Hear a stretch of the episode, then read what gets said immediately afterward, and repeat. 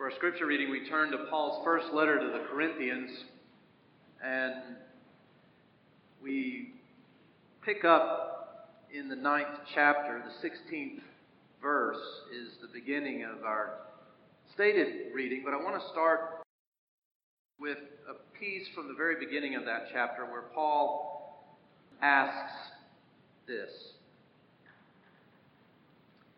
Am I not free?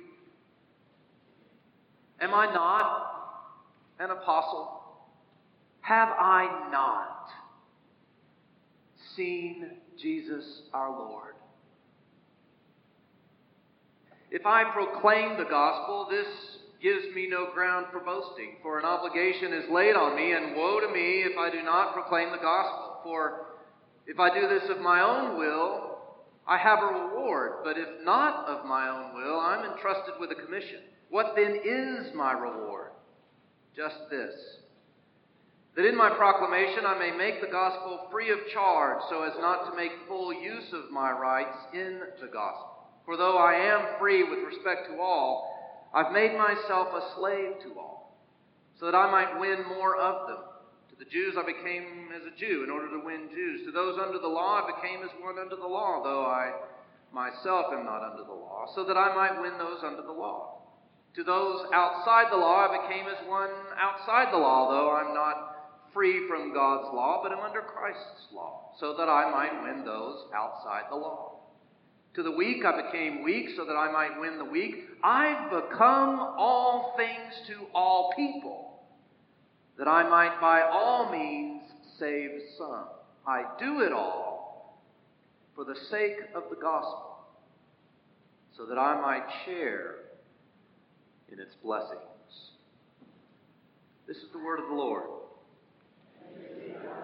Join me in a prayer.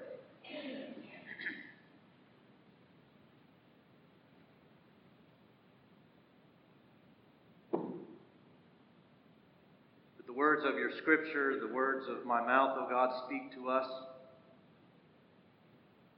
Speak to us today. Release us from those things that hold us down. Lift us from those things that keep us low. Speak to us. Amen. So, if you were to look at a map of Greece, you would notice that it's made up of two bodies of land, two large bodies of land, one to the north, one to the south. And right in between them is this little sliver that, that connects the two. And Corinth is right on that little skinny piece of connecting land. That's where Corinth is to this day. Today there's a canal that cuts through the, the land and helps ships easily pass from the Ionian Sea to the Aegean Sea. And but back in biblical times, back in the ancient world, that canal was not there. And so if you were a ship that wanted to get from one side to the other, and you didn't want to risk taking weeks on end to go all the way around and risking deadly waters that not everybody made it around, sailing all that way around, what you did instead was you came to Corinth and you literally paid people to roll your boat across this little skinny piece of land to the other side. It took about two to three days. And so, what happened in Corinth was because of that, they had all kinds of people from all over, all kinds of places bringing their boats to go off to the other side, and it became this widely diverse place. Jews and Gentiles, Greeks and Romans, foreigners and locals, all there, a bunch of sailors who'd just gotten paid and were ready for a couple of days in R&R. Think about what that means. Think of all the possible things that the businesses and the entertainment that came about to give a bunch of wayward sailors some R&R with nothing but a paycheck in their pocket. Corinth became an anything goes kind of place, a Las Vegas kind of town. What happens in Corinth stays in Corinth, you might say. And Paul was there, we were told, for about 18 months. he preached the gospel there for 18 months, here in this cultural smorgasbord. And to go by what we just read a moment ago, you would think that he didn't have anything to stand on. But to a Jew, he says, I became like a Jew. To the weak, I became weak. To those under the law, I became like one under the law. To those outside the law, I became like one outside the law. I've become all things to all people, he says boldly. Now, if we were to hear that today, our first response would be, well, if you're to be all things to all people, that of course means you're nothing to anyone. That would be the rhetoric, right? If you're everything to everybody, then you're nothing. If you are for just about anything, then you're for nothing. What are you for? What do you stand for? Sounds like a wishy washy, kind of watered down faith to me, we would say to Paul. And yet, to know Paul is to know that he's anything but that. I mean, nothing could be further the tr- from, the, from the truth. If Paul's, Paul's anything, he's, he's certainly not a pushover and does not have a wishy washy kind of faith that stands for nothing. So if we know that about Paul, then how do we make sense of what he's saying here in the way that he preaches to the people of Corinth? What's he saying? Well, to get an understanding and an answer, we need to understand two things that Paul is trying to convey in this letter as a whole. And they both are centered around Christian freedom, this idea of Christian freedom.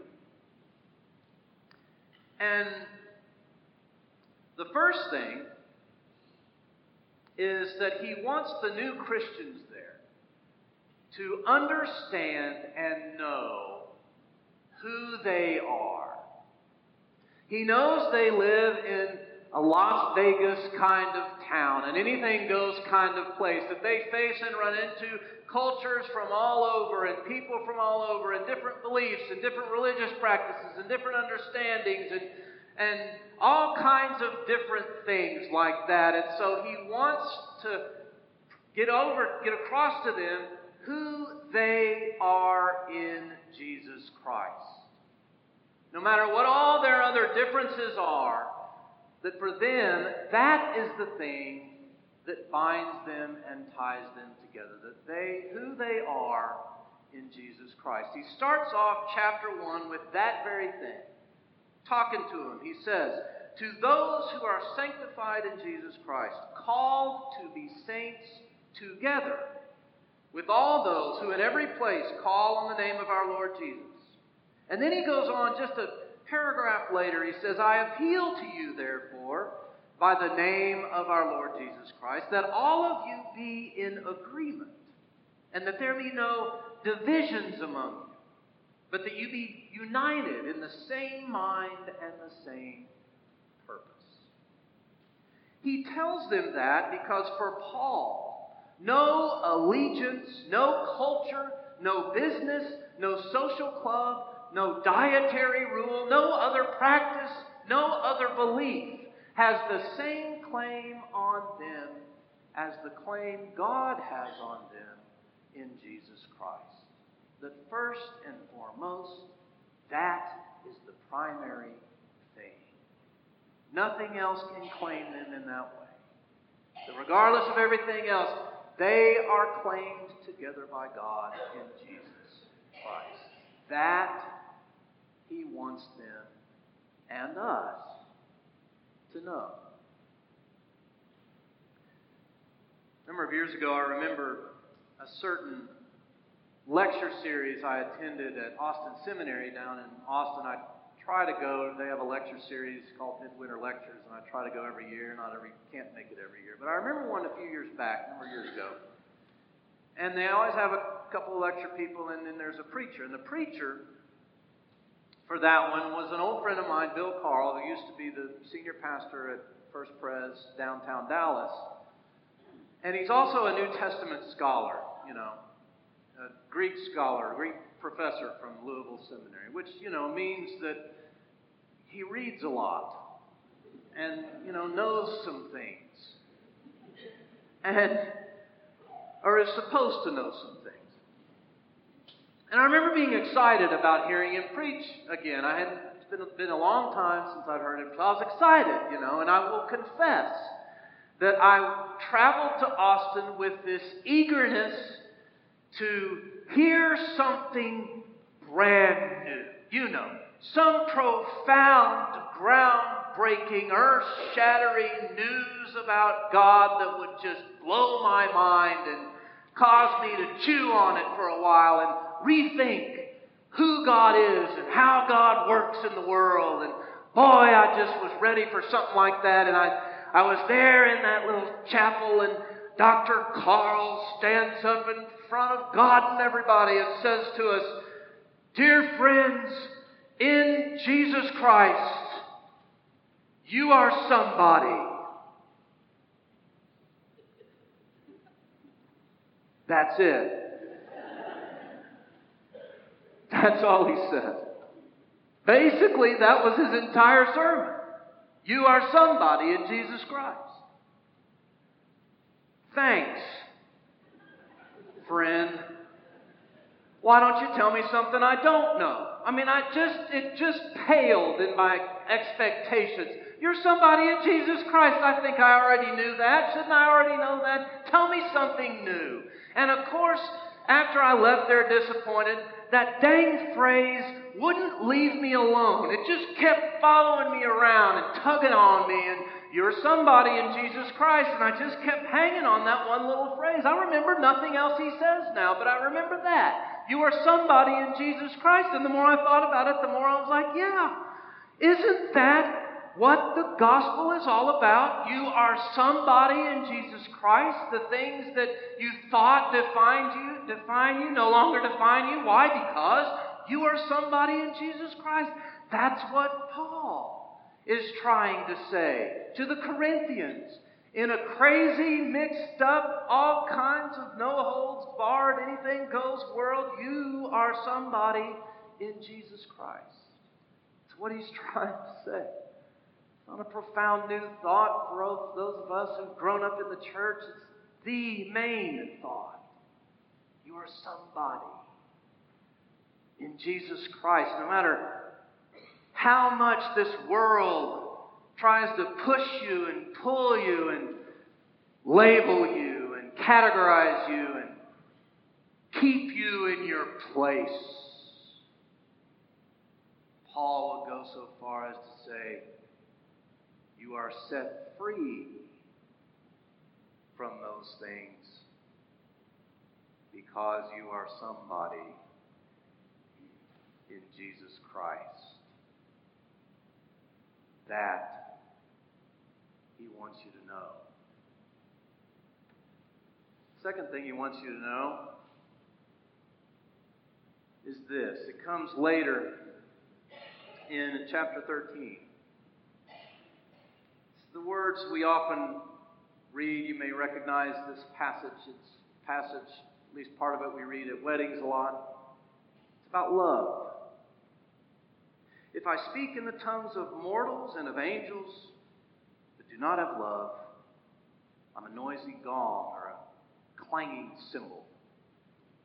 If I have prophetic powers and understand all mysteries and all knowledge, and if I have all faith so as to remove mountains, but do not have love, I am nothing.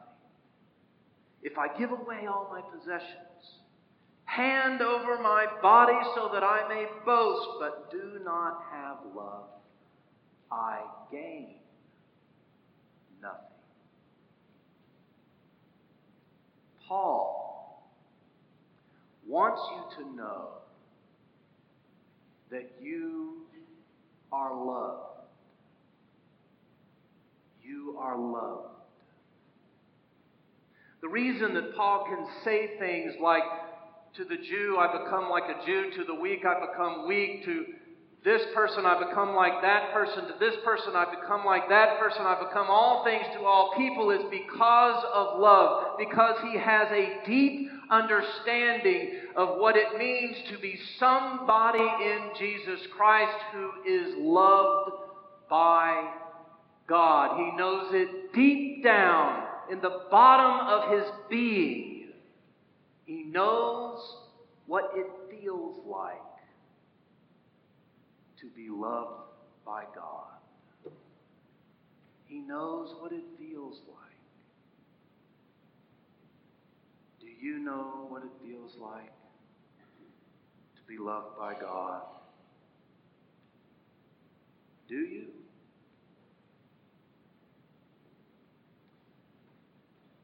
Years ago, I will remember, I remember one night in particular when our oldest daughter was just a baby, just crawling. She was old enough to crawl, you know, kind of move around. They came to the early service, so I could tell you all this. and there's this one night I, I'll never forget. She wasn't feeling well. You know, we were new parents. It was a, she had a fever, slight, nothing alarming, and we were told it'll be fine. Just let it just. And I had her. I, I was on. It was my shift because my wife had something at work. She wasn't able to be home that evening. I can't remember what it was. She wasn't there, so it's just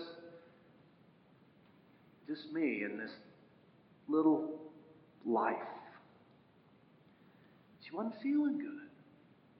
She was all drained and just, uh, just squirmy and uh, just. And I had to do the do the bedtime thing. You know, there's there's strict rules for getting to bedtime, and one of them is bath time. She didn't want a bath, but I need to give her a bath. I had to give her a, so I gave her a bath, and you know, and she comes out all shivering cold because of this little fever, and wrapped her up in a towel, but all she wanted was to be held. It was obvious, every part of her being. All she wanted was to be held. That was it. But we have this, you know, we've got bedtime steps to take here. So I, I get her out of the bathtub and and it's it's pajamas, you know. I, I have to put the little pajamas on and get all that. And that takes it's you know they're a mess sometimes with the squirming little life that's just not happy and and, you know, we do all this. We finally, finally, finally, after these steps we take, that, you know, and I get her to the room and we sit down and she crawls up in my lap. And it's like this magic spell was cast upon her. All of a sudden, her entire being changed. This squirmy little uncomfortable life settled into my arms and was dead quiet and still. She was safe. She was safe in the arms of someone who loves her. She was home.